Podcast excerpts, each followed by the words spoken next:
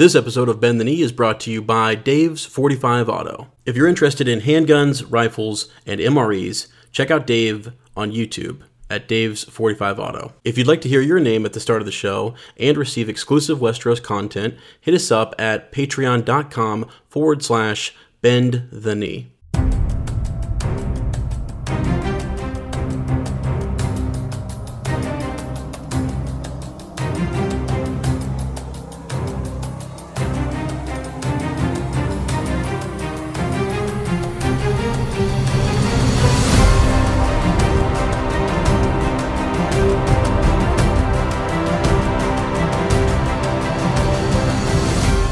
Hello and welcome to Bend the Knee, a Song of Ice and Fire podcast. I am Sir Matt, the Bud Knight. And I am Sir Ezra the Watchful. Welcome to our Song of Ice and Fire uh, book club.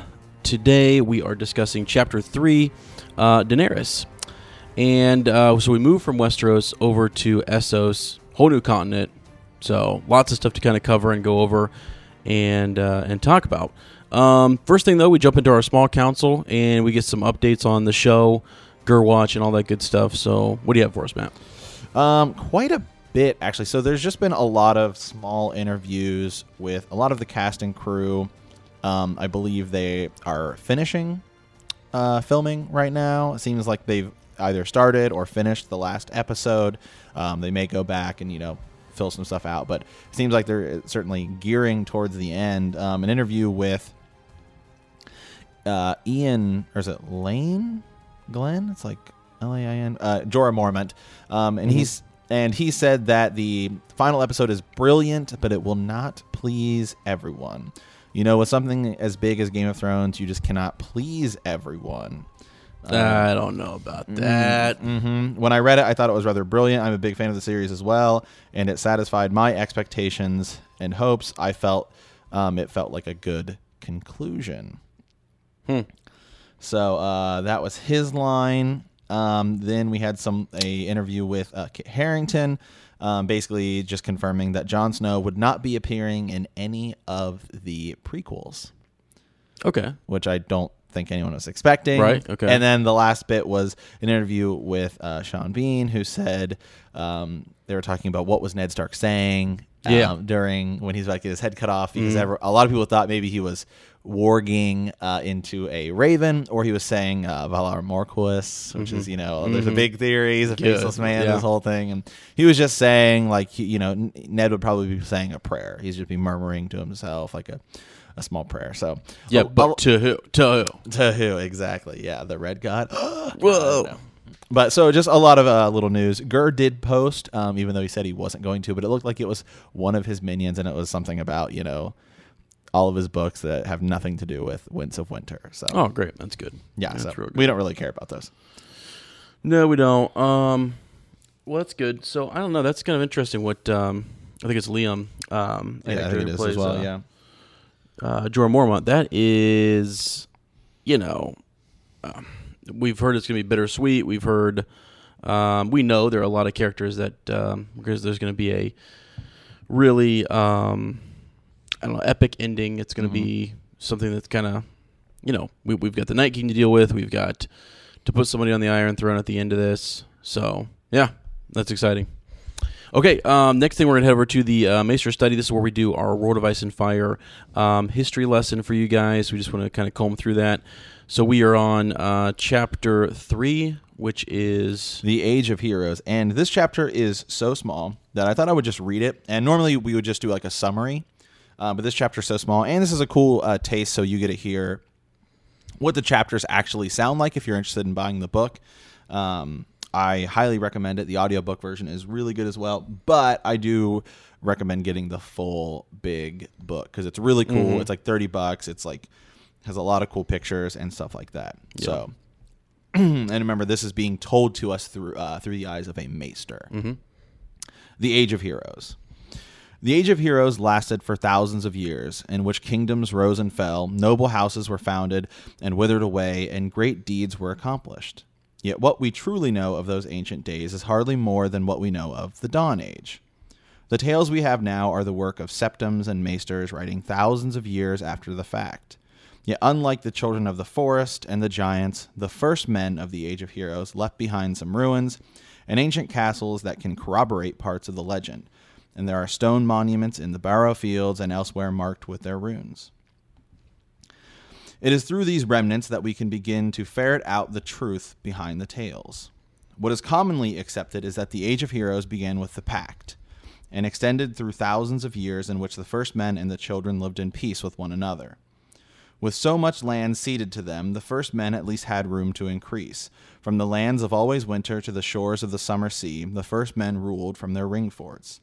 Petty kings and powerful lords proliferated, but in the time some prove some few proved to be stronger than the rest, forging the seeds of the kingdoms that are the ancestors of the seven kingdoms we know today. The names of the kings of these earliest realms are caught up in legend, and the tales that claim their individual rules lasted hundreds of years are to be understood as errors and fantasies introduced by others in later days. Names such as Brandon the Builder, Garth Greenhand, Lann the Clever, and Duran Godsgrief are names to conjure with, but it is likely that their legends hold less truth than fancy. Elsewhere, I shall endeavor to sift what can what grain can be found from the chaff, but for now it is enough to acknowledge the tales. And besides the legendary kings and hundreds of kingdoms from which the seven kingdoms were born, stories uh, of such as Symeon Star Eyes, Serwyn of the Mirror Shield, and other heroes have become fodder for septons and singers alike. Did such heroes once exist? It may be so, but when the singers number Serwyn of the Mirror Shield as one of the King's Guard, an institution that was only formed during the reign of Aegon the Conqueror, we can see that it is few of these tales can ever be trusted. The Septons who first wrote them down took what details suited them and added others as the singers changed them. Sometimes beyond all recognition, for the sake of a warm place in some lord's hall. In such a way does long deed first man become a knight who follows the seven and guards the Targaryen kings thousands of years after he lived. The legion of boys and youths make ignorant of the past history of Westeros by these foolish tales cannot be numbered. Mm. That's awesome. I mean, so one of the things where you get like the maester's perspective there is the idea that oh, you know, these legends couldn't be because you know, um, this guy, if he were really in the King's Guard, you know what I mean, that didn't take place until, or wasn't created until Aegon's conquest, then, you know, how can that be? But I would argue with this Maester, actually, that, you know, it could be someone who was named after that legendary hero, you know. Exactly. Um, a lot of, you know, oh, Bran the Builder, for example. I mean, there's so many different you know brands and different people who were right. named after him that it kind of you know um, I, I Although theoretically maybe well, that's yeah, a whole nother. Yeah, yeah. Brand the builder could be the same person. exactly. uh, All of the brands could be. That's right. So, um, so yeah, that's cool. So that was a good one to read just because it was super short. It's super and, short. Uh, so that's that's what it sounds like. Um, er, pretty much every other week we'll just be doing a recap of that yeah. Um, this one just happened to be so short. And actually, it makes a uh, so it started with the pact of the at the Isle of Faces, and the Isle of Faces, ironically, is actually mentioned in this chapter. Ch- uh, chapter, just very mm-hmm. briefly. I don't even. I was looking for it while you were reading that. Um, because I thought it was interesting. They mentioned different places in Westeros. Um, Viserys is talking about it, and he mentions the Isle of Faces. Mm-hmm. And why would he mention that uh, of all places? You know, it's it's more significant than we realize. Never really been touched uh, in the show mm-hmm. very much, but I think it's a it's a big deal. So um, thought that was kind of cool. Okay, um, we are diving quickly into the reread here, uh, chapter three, Daenerys, and we have a uh, a recap, and then we will jump into the summary. Yeah. So recap of last week, chapter two, Catelyn. Catelyn enters the Godwood to comfort her husband, Lord Eddard, as well as give him grave news. Lord John Arryn is dead and the King Robert Baratheon rides north. Yeah, and that was a neat. Um, neat chapter. We get to see more of the you know more houses in Westeros, and we get to kind of see we learn about two different faiths and religions. Yes, we know. do. So we kind of have the old gods, and um, as a recap, we have the uh, the seven. Yes, right, which um, are later referred to as the new. Yes. So um, Okay, real quick, I forgot to put this in chapter three. There we go. Um, so we'll jump into the summary here for chapter three. All right, here we go. We move east to the continent of Essos, specifically Pentos, and we're going to talk about the you know the free cities. There are nine free cities. Uh, Pentos is one of those cities. Um, here we find Daenerys and Viserys uh, Targaryen. They are believed to be the last of the ancient Targaryen bloodline. Their father was the Mad King, or King Aerys II Targaryen. Um, Daenerys and Viserys are staying with uh, Magister Illyrio of Pentos.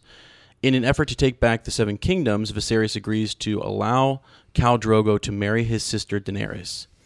Um, Daenerys provides us with a little history lesson, you know, while Illyrio's uh, servants prepare her to meet Khal Drogo. Um, Daenerys is uh, afraid to marry Khal Drogo. She's also she also does not want to wake the dragon, Yes. though. So she's kind of weighing that um, in this chapter.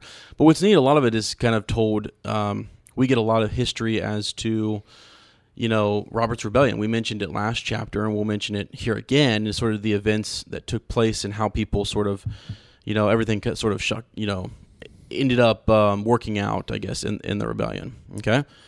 All right, so we've got this divided into a couple thirds for you. We have the Bath, um, we have Illyrio, and then we have Khal Drogo. So we'll start with uh, with the Bath here, and I kind of wanted to just describe a few things to get us started because we are in a new place. Um, our free cities, um, the ones that we hear most about are Braavos and Pentos.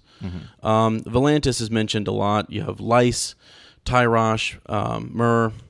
Um, oh, I don't know how to say all these. Um, Norvos, um, Korho, is that how you say it? Yeah. and then um, Lorath or Lorath. Okay, so the um, those are your your nine free cities, and what's interesting about that is they're um, they sort of have like a loose sort of um, I don't know they. We, we see this interesting dynamic with the Dothraki coming in, the, the Dothraki horde, and sort of how they play game. It's almost like their own Game of Thrones without a throne, you know? Um, just the politics of it, I guess. But uh, they are free cities. Technically, you're not supposed to have slaves in these cities. It's sort of the big thing. Braavos is kind We'll of get to that much yeah, later. Yeah, yeah. I mean, Braavos is founded by by slaves. Um, Yes. So there's a whole history and tie back, you know, to uh, Valyria there actually. So, all right. So that's a little bit on the uh, cities, the location where we are, and I, you know, I always kind of forget when you look at the map too that uh, Pentos and Braavos are basically just uh, directly east. You know, and you kind of forget. I always had in my head that um, when I was reading the books, I, I guess just didn't need to pay more attention to detail, but um, Valyria is actually south. It's very much south, and it's near the um, Slaver's Bay and stuff. So, just for perspective here, I guess this is if you imagine where Dragonstone is um, in Westeros and King's Landing and, and such. Um, directly across the way, you'll have uh, Pentos and, and Braavos and Tyrosh. So right there on the on the coast. Um, okay. Do you have anything else on those, or do you want anything you wanted to? Um, well, actually, our vocab for this week, our cool connections, is actually I just have the, I have the um, a Song of Ice and Fire wiki description of Pentos, and so I could kind of read it. It's a little lengthy, but I I think it's kind of interesting and important uh, just to get this huge thing out of the way because this mostly will also describe the difference between Westeros and um, Essos. And so, first of all, if you look at a map of Westeros and Essos, it's clearly you can clearly see what they're kind of designed after. Westeros is much more like Ireland and England, whereas Essos is a little more like Spain and Italy. And it's just um, I think what Gur drew inspiration from. Actually, Westeros people have drawn maps and it looks just like the Right, United yeah. Kingdom. Yep. Um, and so it's just interesting. So Pentos is a large city, uh, more popular more popular than Astapor or Slavers Bay, cities we'll get to eventually. Um, located closest to all of the free cities to King's Landing in Westeros. So we had mentioned in our um, history last week about the um, the broken neck, right? Yeah, Yep. there was a land bridge, and it uh, something happened. We don't really know, and it caused the land bridge to like break, and so um, King's Landing and Pentos are by, are the closest of the narrow sea. Um, uh, the city uh, lies on the bay of um, Pentos off the narrow sea, uh, with the flatlands and velvet hills to the east. Um, Pentos has massive high walls, is often regarded to as the most vulnerable of the free cities, however. Um, the city has many square brick towers. Most of the roofing is done in tiles. Pentos has walled estates such as um, mains belonging to Magister Illyrio and Khal Drogo. So Khal Drogo owns uh, quite a bit of stuff in Pentos. The Sunrise Gate allows the traveler to exit the city to the east in the direction of the Rhoyne. The fastest way to Volantis from Pentos is by sea. Uh, the faith of R'hllor is practiced in Pentos. A large red temple is located in the city, and the red priests are known to sing and light their night fires.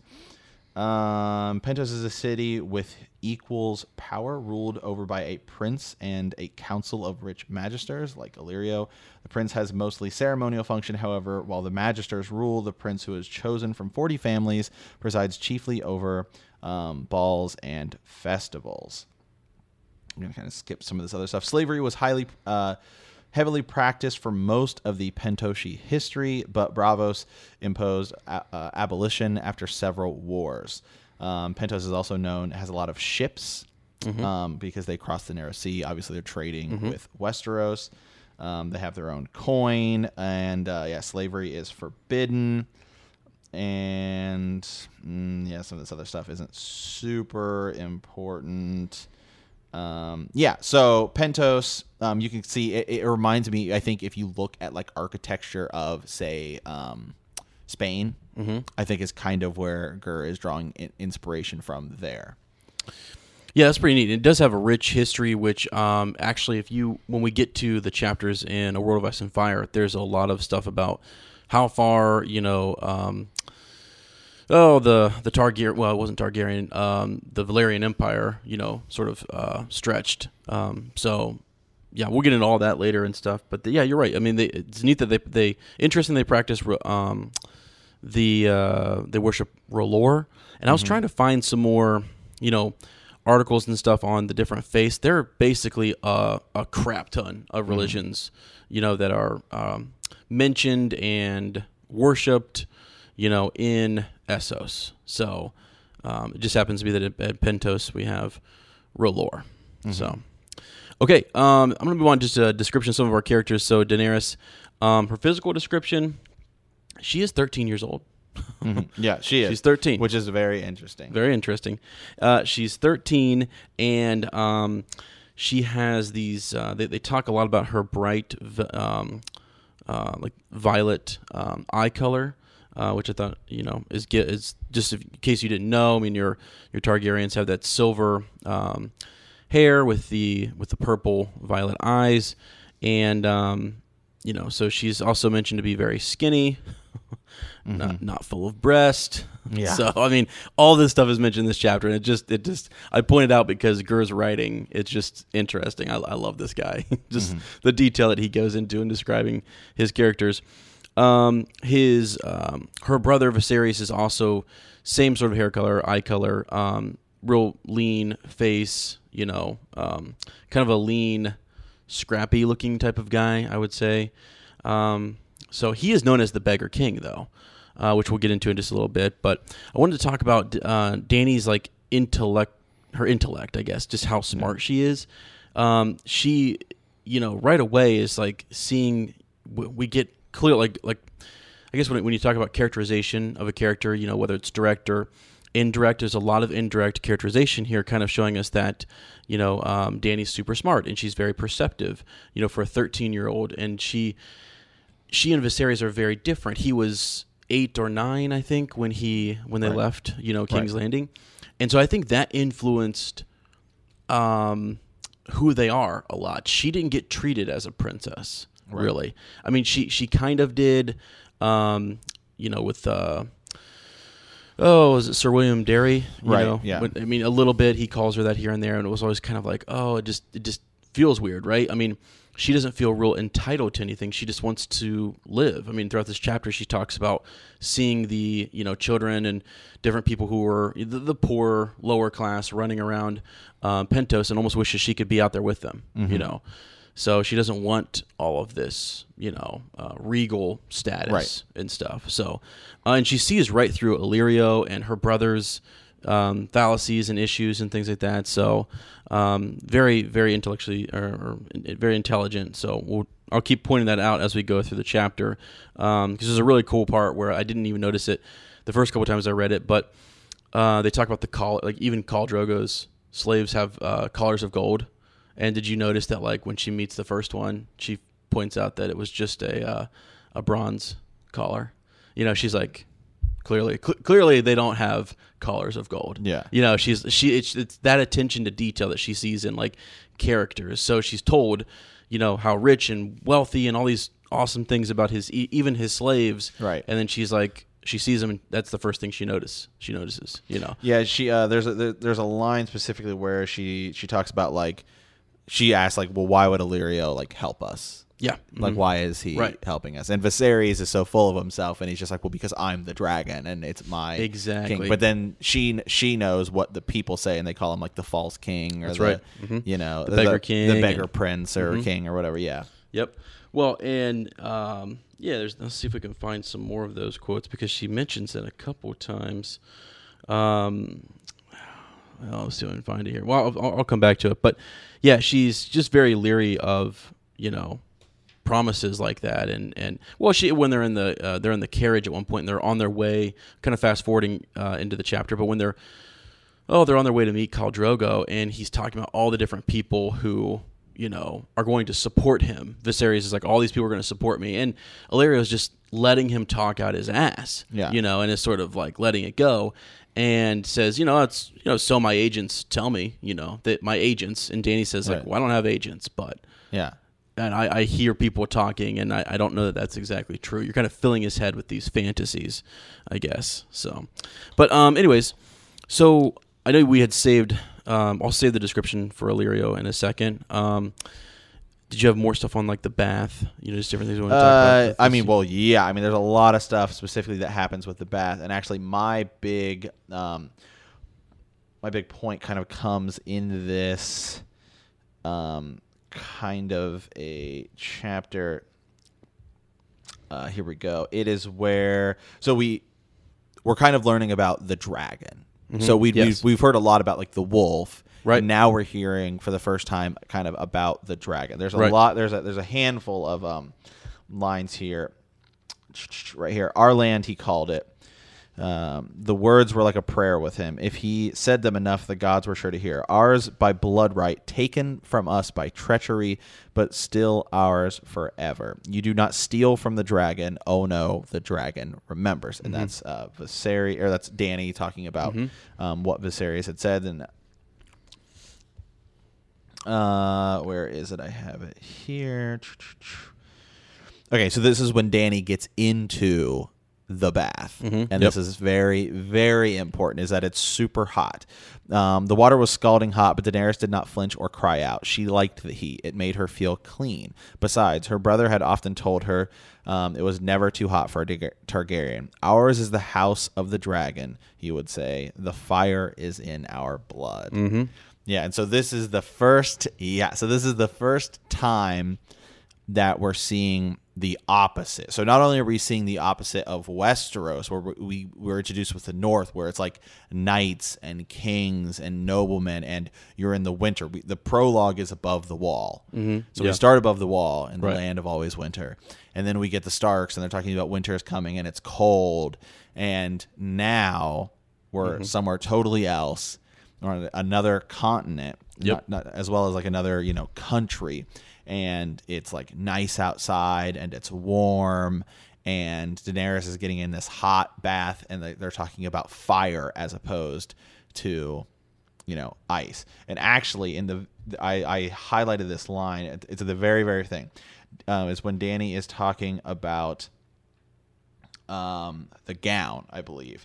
Dany touched it. The cloth was so smooth that it seemed to run through her fingers like water. Now, I did find the line "water" interesting because that's the first time we've heard the word "water" in the show or in the in the book. Mm-hmm. Because we have heard the word "ice" a lot, and mm-hmm. now we're uh, just hearing the word water. Is it Yeah. that big of a deal? Right. I don't know. It's also Gur. It could be huge. Could be huge. Yeah, could be huge because what happens when fire meets ice? Right. Water. Exactly. Yeah, the Yeah. transition, transitioning right there in the opening uh, paragraph. And if you keep going, you know, she said it it frightened her. Uh, and she pulled her hand away. Is it really mine? Right. You know, so no one, two things here. You're foresh- She's it's foreshadowing the fact that you know this gown is going to bring with a lot of woe. You know, a lot of trouble. Um, and it's frightening, and it's foreshadowing all of that. Uh, and then also the idea that is it really mine? You know, like Illyrio is giving them a lot of gifts. They mention things that are borrowed. All these things are borrowed, and they're not hers. Is it really mine? Um, so, you know, up to this point, they've been traveling from city to city. I believe they get they go uh, to six out of the nine uh, free cities during their youth, and for a while, you know, the princes or whoever, you know, the leaders of these cities would say, "Yeah, come on in." They'd open their doors, and it would be fine.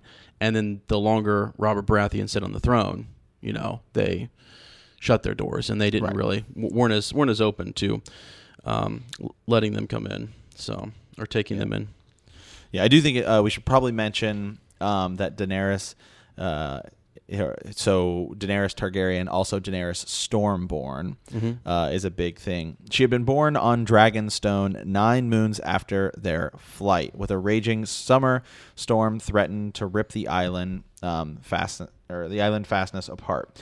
They said that the storm was terrible. The Targaryen fleet was smashed while it lay at anchor. The huge stone blocks were ripped um, from the parapets and mm-hmm. sent hurling into the wild waters of the narrow sea. Her mother had died birthing her, and for her and for her brother Viserys had never forgiven her. So that's like a huge deal later. So the after like the sack of King's Landing, mm-hmm. they had fled. So it would be um, the Mad King's wife. It would mm-hmm. be Viserys, and it would then be Daenerys, who was born Right.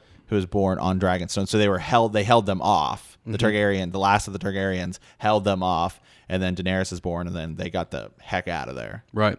Yeah, and actually, so they have a fleet, and it is the storm that sort of destroys this fleet. Um, and you wonder, had had her mother have lived, how could they maybe have rallied around a queen, you know, a, a Targaryen queen? Um, but she dies, and you have an eight-year-old and a newborn. You know, so in steps this guy, uh, Sir William Darry, um, and he came to sort of rescue them. And he actually says that he came along with uh, four loyal men. And I've I've often wondered who those four loyal men were that that came with Yeah. Sir William Darry. That's you know got into um, Dragonstone, and they they traveled to Braavos. Um, and that's where we get this. You know, they lived in a big house with a red door. Uh, Dany had her own room with a lemon tree outside of her window. Yeah. And that's been the you know lots of speculation and lots of talk about where that actually was. Yeah, a lot of people think it's in Dorne. Right. Mhm. And so actually she was held she was living in the Seven Kingdoms. And it could be true because we know the Dorne the the Dornish uh Elia Martell was married to Rhaegar. So um, the Dorne the Dornishmen have always been kind of loyal to the Targaryens for it seems like a long time. Actually, there's a line right after that um, just because we, we're gonna get to Viserys and how kind of a, a jerk he is. Yeah. But before we get there, um, they had wandered since then from Braavos to Myr, from Myr to Tyrosh, uh, and on to Qu- Qohor and Volantis and Lys, never staying long in one place. Her brother would not allow it. The usurper's hired knives were close behind him. Instead, he insisted, though Dany had never seen one. So I will give Viserys some credit here. Is too. that Viserys actually, for as big of a jerk as he is, and maybe he's just doing it because he just views Dany as uh, like value to him. It's like this is a Oh, chess yeah. piece. Um, but it is he is her older brother, and he does at least like take care of her. Right. Yeah. So I mean, you, you got to give him at least credit for that. Right, and if you think about Dany's life, you know all of the times he has had with Dany these 13 years have been terrible. Yeah. these past 13 years have been have not been good. So he For him as back- well. For him, Yeah. yeah. Well, that's what I mean. For Yeah. him, and his, from his perspective, his life was much better before the you know before his sister was born, Mm-hmm. and so he reminisces on those times, and I think that's why this bitter nature has always been associated with her. You know, e- even though he knows it's not her, it's just that Yeah. that's the time in which you know he didn't have a time to grow to love and admire you know playing with his sister when they were in Yeah, King's Landing because they probably would have gotten married. they probably would have gotten really close and, Yeah. and, and it would have been different and she would have looked up to him and all this different stuff because he was the you know her older brother or, or whatever um, so I, I give him credit there too because you know, I actually put a in my book. I wrote the word "true" with a question mark. Is this true? Yeah. and I bet it is. Yeah. I bet it is true. I bet. I mean, that she says even though she never saw one. Well, let's give him a little credit here because I think they were, and we see later Oh, on Yeah, absolutely. I, they- I guarantee they were. that they, yeah, that they were. Now, whether they wanted to kill them or not, I'm not so sure about that. I think it might just be to capture, hold prisoner, all that um, good stuff. You know, I think the slaughtering of Elia, Elia Martell's children, I don't think Ned and Robert would have allowed that. No. You know, that was a tragedy. Certainly not the way it happened. Yeah. Right. Yeah. But exactly. So, I, but their you know, maybe Elia Martell herself, but not her children. You know what I mean? And so, like, I think at this point, you know, if they would have got a hold of um, Viserys and, and his younger sister, they would have just kept them. You know what I mean? I don't think they would have killed them. You know what I mean? I don't know. I just don't see them see them doing that. Now, when she turns out that she's going to make an alliance and marry, and she's a threat, and she's she has a child. Okay, that's when we see Robert Baratheon sort of say, "Enough of this crap." You know, Yeah. let's go get her. So, so part of me thinks it was true. I don't know that they wanted to kill him, but they wanted to capture him for some sort of gain. And it could have just been people in in in the free cities too. It didn't have to be, you know, the the usurper's dogs. You know, it was Yeah. could have been anybody actually. So yeah, that's a good point. Um, I wanted to read really quick though, just to you know, for Viserys here, just to kind of think about how he describes and how they describe Westeros. Um, somewhere beyond the sunset, across the narrow sea, lay a land of green hills and flowered plains and great rushing rivers, where towers of dark stone rose amidst magnificent blue gray mountains, and armored knights rode to battle beneath the banners of their lords and they call it, you know, um, it's called the Sunset Kingdoms, you know, and them being in the West and stuff. And that was what you had said earlier. Um, according to her brother, that's our land. And I thought that was it's. It just shows you how much he he's a daydreamer. He just wants. He has this horrible thing happen to him. His father is killed. You know, mother is killed. Brother is killed. They're all killed, and he has to leave his homeland. And just, I mean, imagine how bitter that would make, you know, a kid. So sometimes I feel sorry for Viserys, and I think Dany gets that later on. You know, mm-hmm. but I, but I think it goes to when you read about these two characters, completely different upbringings. You know, she was he's almost too trusting and he feels entitled to yeah it makes sense that illyrio would want to give me all this stuff because he knows i'm the true dragon whereas dany's like all i've seen is what people say or hear is what people say in the streets and, and i've only ever seen just us traveling from city to city you know i we've had to sell our mother's jewels you know we've had to sell all of our our stuff so so yeah um okay um anything else from the sort of the first third there like the bath scene that you wanted to talk about Uh, no, I think that's kind of it. Um, the only other thing we really see here um, is before we kind of get to uh, Mr. Illyrio, we already talked about R'hllor a little bit. The there's a couple mentions that there's just different gods here. Um, Right. A couple things about the Lord of Light. Um, or priestess says, "May the Lord of Light shower you with blessings on this most fortunate day, Princess Daenerys." And then another one. Um, a line I have here. The Lord of Light would hold our city walls against a million Dothraki, or so the Red Priests promise. Yet why they take chances when their friendship comes so cheap. yeah, and that's and that's illyrio kind of telling them you know saying those things and it's just it's, it's i wonder if he actually practices that so we'll get into we'll just jump into master Illyrio, or uh, maester um, magister Magister, Il- yeah. illyrio sorry Yeah. um and kind of talk about you know i wondered if that's just convenient because Mm-hmm. that's the religion that's there or does he really practice probably not you know he's he's um you know uh, my, the description i have of him um it says uh, this is a physical beneath loose garments of flame colored silk rolls of flat, rolls of fat uh, jiggled as he walked. Gemstones glittered on every finger. Uh, he was, uh, and his man had oiled his forked yellow beard until it shone like real gold. Now, something that, that Gerd does, uh, if, those of you have, who have read, if you've only seen the show, um, you'll get this right now, and you'll see this throughout uh, all of his writing. He um, he'll mention something like a forked yellow beard, mm-hmm. right? And he'll he'll attach it to a character, Illyrio, and then you'll see it. You won't see Illyrio's name later, but you'll hear a description of a man, a large fat man with a forked yellow beard, and it's up to you to say, "Oh, I know who that is." Yeah. You know what I mean?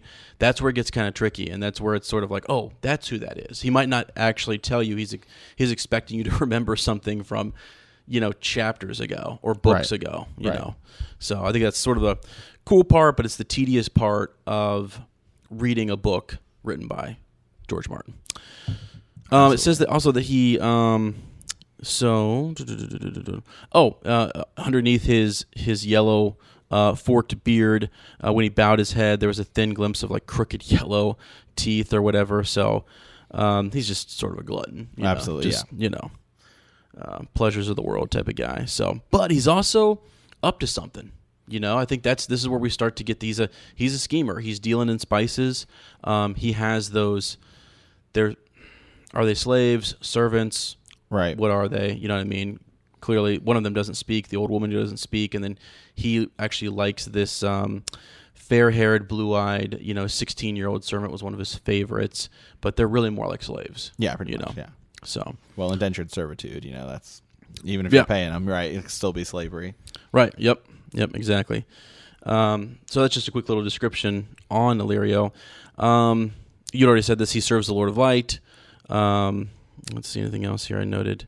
Oh, we'll talk about the houses here in a second. I, I have some. Inf- I want to talk once we get past Illyrio a little bit, uh, sort of in between Khal Drogo and Illyrio here. Just there's this mention of the houses that are loyal to the Targaryens. Yeah, yeah. Let's do that. So you want to do that now? sure. Yeah. Okay. Um. Yeah. The only other bit here, while we're on our way through to, um, like the wedding, uh, it's not really a wedding ceremony. It's just a meet and greet. I think. Yeah, yeah. Just to kind of see if Khal Drogo, you know, approves or whatever.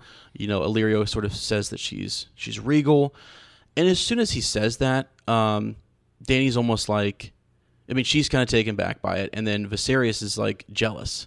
Well, she's too skinny.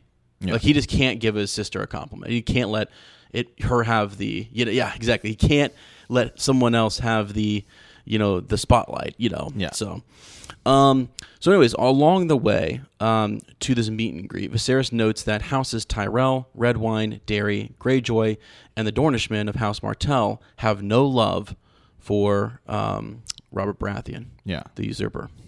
So I thought I would talk a little bit about uh, House Darry. Um, so we had the mention of um, William Darry, I think that's his name, Yeah, Sir, Sir William Darry, and just the the you know that he was loyal to um, House Targaryen. So much so that uh, there's a subtle reference. I caught this on the wiki, and then I went and actually looked it up. Um, when they are traveling, when when Robert is traveling north or south, I know when he's traveling south, that's when they kill Sansa's dog or Right. uh, direwolf. We'll get to that. Um, but while they're, I think it's on the way up, they remove their Targaryen banners, uh, and they actually Tyrion kind of notices that he finds them down in the base because he's always walking around in places Right, yeah. he shouldn't be, you know.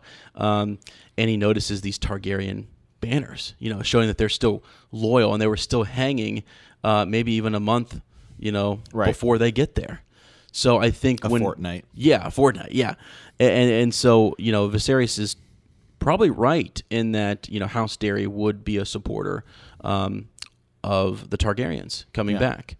So um, you know, so also there's um some stuff with House Darry that happens. You know, it kind of goes back and forth, exchanges hands a little bit, ends up in, in the hands of a Lannister, which we'll talk about later. But um, you know, uh, that's that's the two bit there. Um, House Redwine, which I thought I didn't know too much. I've heard it referenced a lot. I know there's the Redwine Fleet, um, and I knew that it was like the largest fleet that we had uh, in Westeros.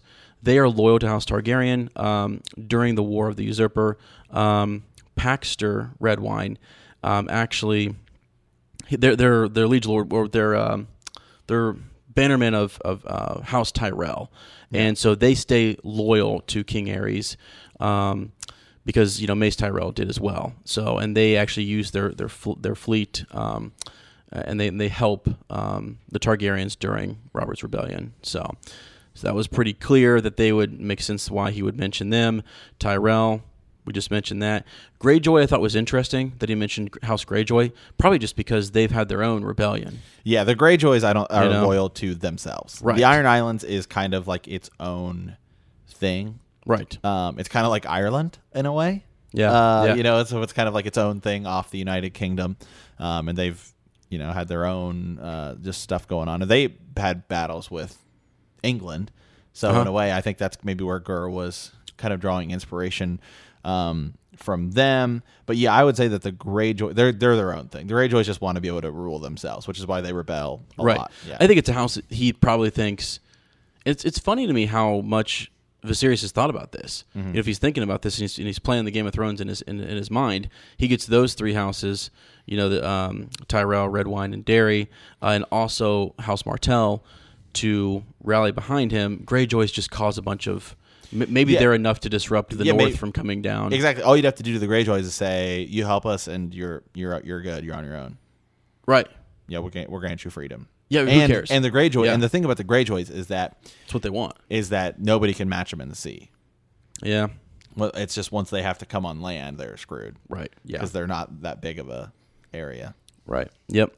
Yep. So I thought that was interesting. I just thought I wanted to point out a couple of those houses so we kind of th- they'll come up again later.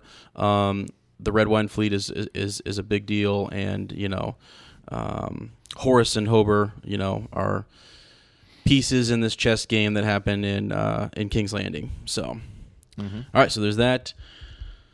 Oh, let's see what else we got here on our good friend, the Dragon supporters, Viserys daydreaming. Mm, I think it's pretty much all I have. Um, they just kind of go on to describe as they go into this. Um, on, on their way there, I think it's neat. They pass this like uh, oil painting um, that kind of shows, you know, uh, Valyria slash maybe the Doom of Valyria, um, and and its influence in this region and stuff like that. So that was kind of cool. Um, so I would imagine that Khal Drogo, if he's any, I don't know, they call them savages, right, or whatever. But I'm guessing they're somewhat educated, or they know that she's important, right? Yeah. You know what I mean? I mean, Yeah. they have to know that she's important. Why is he gonna just, you know? Mm-hmm. So I never really thought about it from his point of view. What, what, what does he gain out of this? Khal Drogo. Yeah, Yeah, I think he's just views it as okay. Well, I think Khal Drogo she's different. She is you know. different. I think Khal Drogo just views it as he, Khal Drogo is somebody who's like, I can conquer whatever I want, and here's a chance to get somebody from Westeros. Like, I'm gonna go take this Westeros queen. Yeah, and I, he might even princess. be. He might even be um, open. Like when they pitch this idea of like, yeah, we could go back over, and he has a reason. Then if this is his queen or his his Well, they're all about like the quest too. It's like the idea of like I'm gonna take Westeros. Nobody's ever taken it. Mm-hmm. Westeros. You know, Dothraki have never sailed. Maybe he's like I'm gonna be the first to do it because he's never, as they mentioned, he's never had his hair cut off. Right, like Mm-hmm. Right. You, you have to cut your hair off if you lose, and he's never had to do it. right. Yeah, So I think that's probably his ambition. But as um as Daenerys is walking up to see um Khal Drogo, she does come across a knight, and she's interested in who he is, and that is Sir Jorah Mormont. yeah, yeah. And she says, uh, and I, even Viserys is like, you know, before the night's over, I want to speak to him. I want to Yeah. speak to him. You know, and it's just to see someone and I love, you know, Lyrio kind of plays off like, oh, you know, come on, he was selling poachers, you know, to into slavery. You know what I mean? And uh, well, that shouldn't be that big of a deal, but he was exiled or whatever, and so you know. And it's interesting because if they knew anything, I guess about like he's not a member of one of those houses we just listed, Right, he's, a member of the North. right? Yeah. So his his you know Although be it a tiny house. yeah, it's just kind of interesting that they want to latch onto him Yeah. so fast. And I think it's just this desperation from Viserys, and plus she's intrigued because you know, Viserys Um, is flat out like, hey, here is like a nobleman, even if he's, you know, here for whatever reasons, of Westeros. I can get my first like Westerosi, you know, knight on my side. right? Yep, exactly. Um, um, one thing that's interesting here, um, Dany notices that she's the only. So we're now at the point where she's meeting um, Khal Drogo, and um, she's standing here, and she's nervous. She, she's Obviously, she's you know, 13, yeah. she's thirteen, um, and she notices that she's the only woman in the room. Yeah.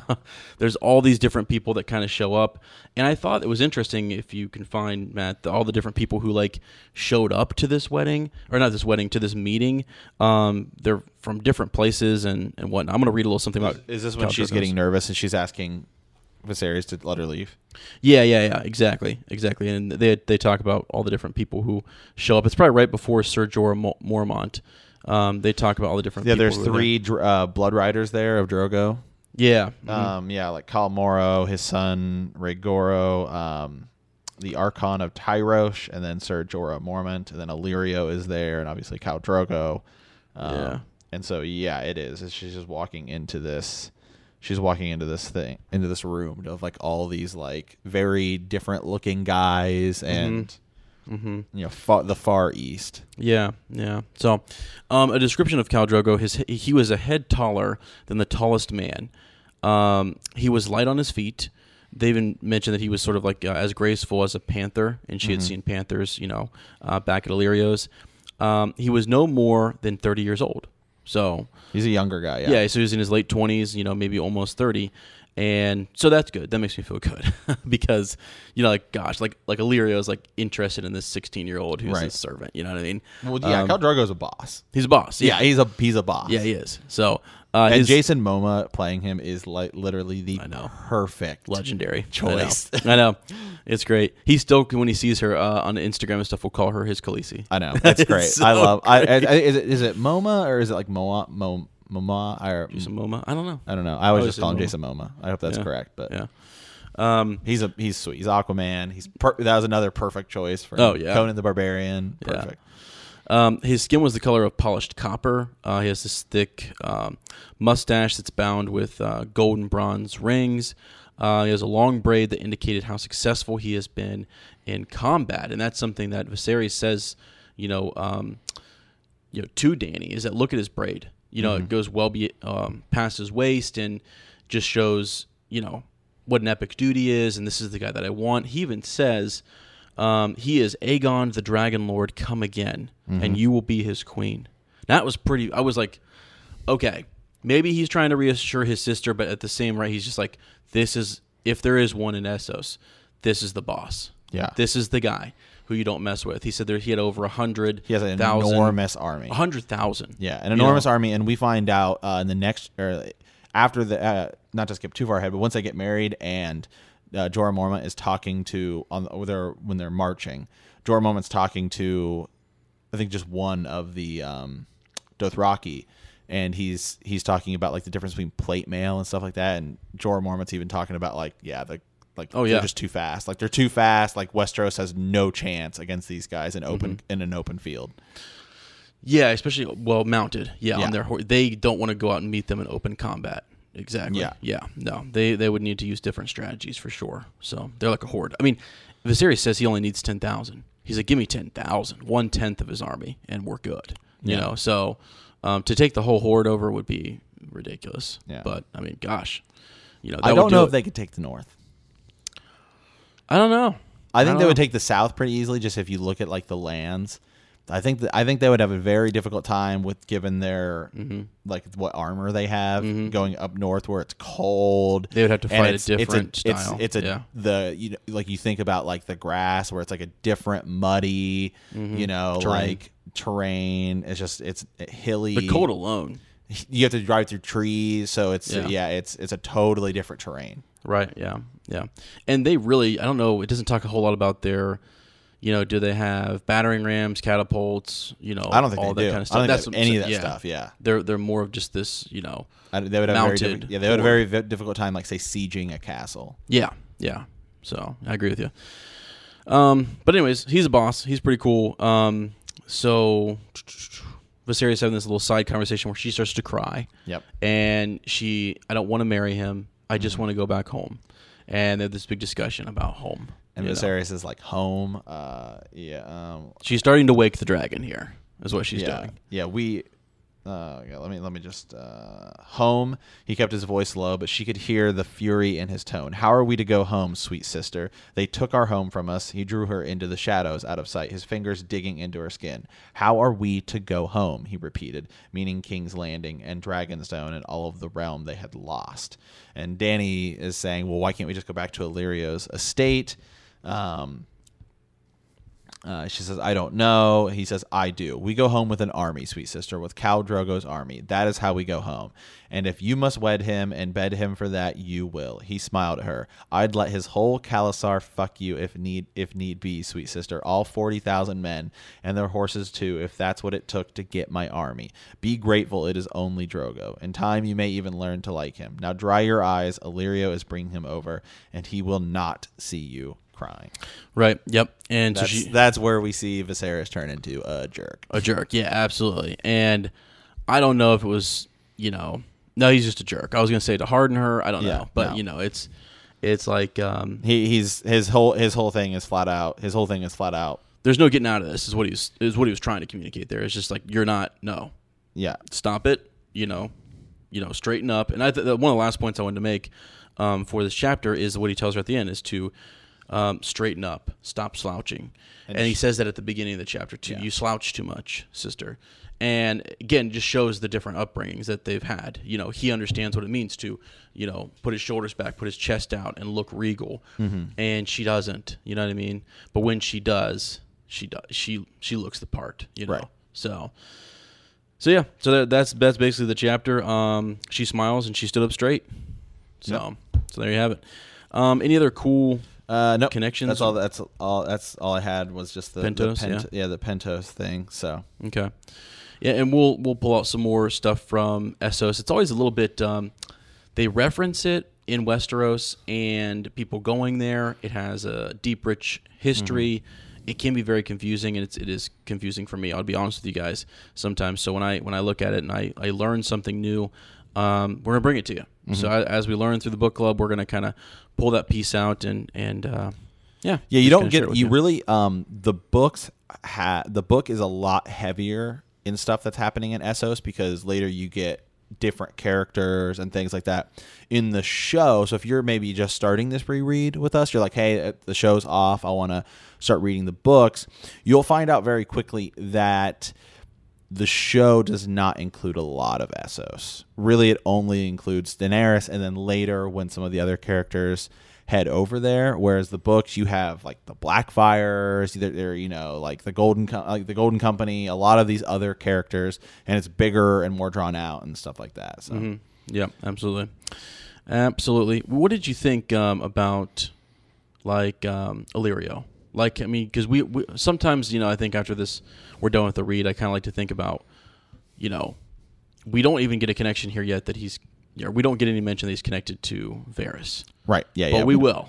Yeah. And so, if, so again, we've said we're expecting that you've seen the show uh, when you come into this book club. So, Yeah. So know. yeah. So like we've mentioned before, like Ez has read the books. I am much less heavy into these books, so this is kind of a reread, first read for me. Mm-hmm. Um, I've just known the wiki, and so I know kind of what happens and stuff like that. Yeah. But I'm much heavier in the show. Yeah. And Illyrio's in the show like twice, yeah, yeah, whereas he's a big character in the books. Right. Yeah, he, he his role, I mean, he tries to convince Dany a couple more times, you know, to come back to Pentos, you know, and she won't go. Yeah. Uh, she's actually convinced by Jorah to go to Slaver's Bay Mm-hmm. instead. So, Yeah, but I, I I think he's cool. Um, I'm I'm curious to find out his motivation outside of. I mean, I know that he's connected to Varys later on, but what is his motivation? What are his yeah, things? because is he just he just wants to see is is a Targaryen just good for business or, or what does he believe in? He's getting older. right. You know, what is he trying to secure for himself? right? you know and i it's where I, you've seen hints of especially in the show where he he and Varys are talking about the for the good of the realm Mm-hmm. but it's almost like what is their end game eventually like who are they what's their legacy going to be those guys don't really have a legacy or a house that they're leading Right. and leaving behind so they're kind of wild cards in my opinion so that's why he's interesting you know it's just to sort of see what he wants here with these targaryens you know Mm-hmm. so I mean, just leave them in peace, or try to put them back as the rightful. You know, I don't know. Interesting. So you guys let us know. Um, this is actually a segment where we normally go over, you know, send a raven. So if you have thoughts on Illyrio or this chapter, send them to us, and we can kind of go over those.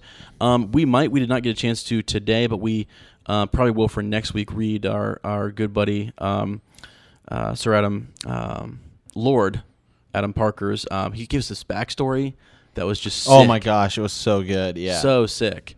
well, we read a little bit of it last week, but he gave us like a detailed backstory. Detailed backstory. Yeah. So I love it, and I love it. So, so Adam, we will try to read that um, the next time we get it pulled up here and kind of uh, go over that uh, for everybody because it's it's definitely a lot of fun. Um, so yeah, send us um, you know uh, a Raven. You can send that to uh, btkcast uh, at gmail.com. Uh, we also our Facebook page, we have a Twitter. Yeah. Yep. yeah we we got all that stuff so you guys can can find us and all of those you can find us at, at btkcast. Yeah, we'll probably be starting a Facebook group here soon. Um, so Yeah. so people can kind of share thoughts and opinions and just go nuts. Yeah, just anything, whether it's theories or, or whatnot. We just did a theory, um, came out this past uh, Thursday, where we were talking about how would the Night King Endgame, invade? yeah. yeah. You know, how would we defend against him? Also, how would he go on the offensive? And so, you know, we'd love to get your thoughts on what that would look like, or how would we defend against the Night King? So, Mm-hmm. uh, we have another one coming up, the Hell Horn. We're going to go over just sort of where that horn is, the horn that can control the dragons, what will it be used for, will it be destroyed, all that good stuff um, to kind of lead into. That's at the end of um, a Dance of Dragons. So we're Yeah. gonna have a little theory speculation fun there, uh, and go to town. So if you have any of those ideas, send us a raven. Um, and now also man the wall. If you want, we have a really um, a neat little Patreon page where basically you can create a sigil, you can create uh, a house, custom house. It can be your last name. It can be whatever you want. last name. Yeah, whatever you want. Really. Um, yeah, we've made one. Um, you can check it out. Uh, we've made a couple for ourselves, and we've had a couple patrons already. Mm-hmm. Um, and so you can check those out. They're pretty cool. And I work with uh, people. If you want to create your own, hey, that's cool. We'll we'll post it. If you want to, if you want me to create one, then I'll I'll Yeah. do that for you too. Yeah. Absolutely, absolutely. We're doing uh, we have T-shirts there as well, and um, every six months we do like a big sort of uh, giveaway for one for one of those tiers. So um, we'll also be doing an HBO to book uh, comparison. So as we get into a couple episodes here, we're actually getting close to that. Yep, we're getting close. Yeah, we're getting To close episode to be, one. episode one. Yeah. Yeah, and so we, we'll do a, a book to HBO uh, comparison, and that'll be there as well. We also do food reviews and theories there too. So if you guys are looking for something extra, um, definitely check it out. But it is time to say farewell. Thank you so much for for joining us today. You know, uh, in this um, book club, and you know, it's to me, I I just want to mention that it's like uh, I, I just love communities, and so if you guys are you know are listening and you're and you're reading and you have thoughts or we miss something, don't be afraid to reach out to us because we do. Uh, I don't know. There's just so much you could you could go every line. At one point, Matt and I were kind of joking. We could um, we, you could almost highlight every you know um, oh ice and fire reference Exactly. in the in the series. We kind of are you a little bit. We're- yeah, we kind of we kind, of are. This But- week was water, and I was like, well, yeah, and fire was Yeah. quite a bit, yeah. So I mean, you can- you can go that deep. So if you guys catch some of those things, we will read those in the recap. We want to read those in the recap. So Yep. let us know. So Yeah, so anyway, as always, we want to thank you for playing the Game of Thrones. Uh, our next episode, we'll be discussing Chapter 4, Eddard. Awesome, yes. And uh, Maluka has provided us with our beautiful outro music. Huge thank you to her. We also have uh, some exciting news coming here in the month of April uh, that we'll be sharing uh, with, with you about her. Uh, check out her YouTube channel. Patreon page is maluka.com. If you like our podcast, don't forget to subscribe. Uh, like us, write a review, or leave a comment, or send us a raven at btkcast at gmail.com. Uh, we will see you in a week, and remember, winter is coming.